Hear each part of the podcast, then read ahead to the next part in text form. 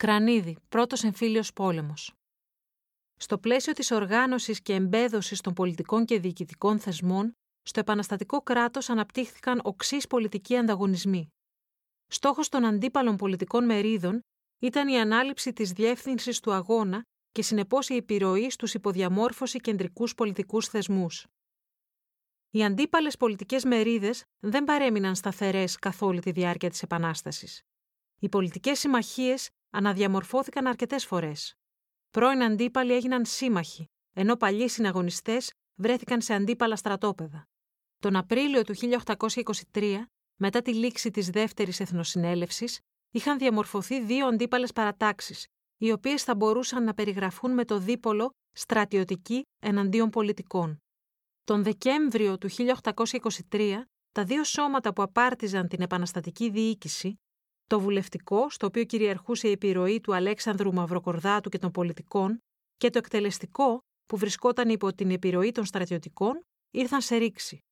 Η κυβέρνηση των Πελοποννησίων ανατράπηκε από το βουλευτικό.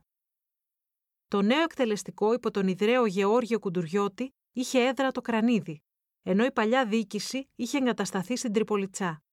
Η ύπαρξη δύο διοικήσεων οδήγησε αναπόφευκτα στην ένοπλη αντιπαράθεση.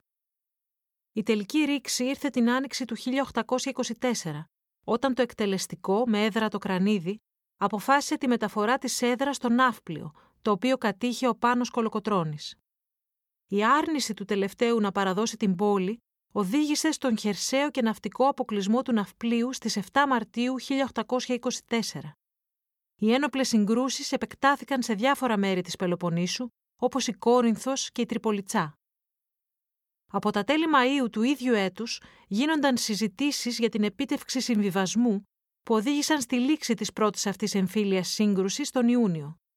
Όταν το καλοκαίρι η νέα διοίκηση υπό τον Κουντουριώτη παρέλαβε τον Ναύπλιο, εξέδωσε γενική αμνηστία προς τους αντιπάλους της στις 2 Ιουλίου 1824. Δυστυχώς, παρά την αμνηστία, μια δεύτερη και πιο σκληρή εμφύλια σύγκρουση δεν άργησε να φανεί, με διαφοροποιημένες όμως τις αντίπαλες παρατάξεις.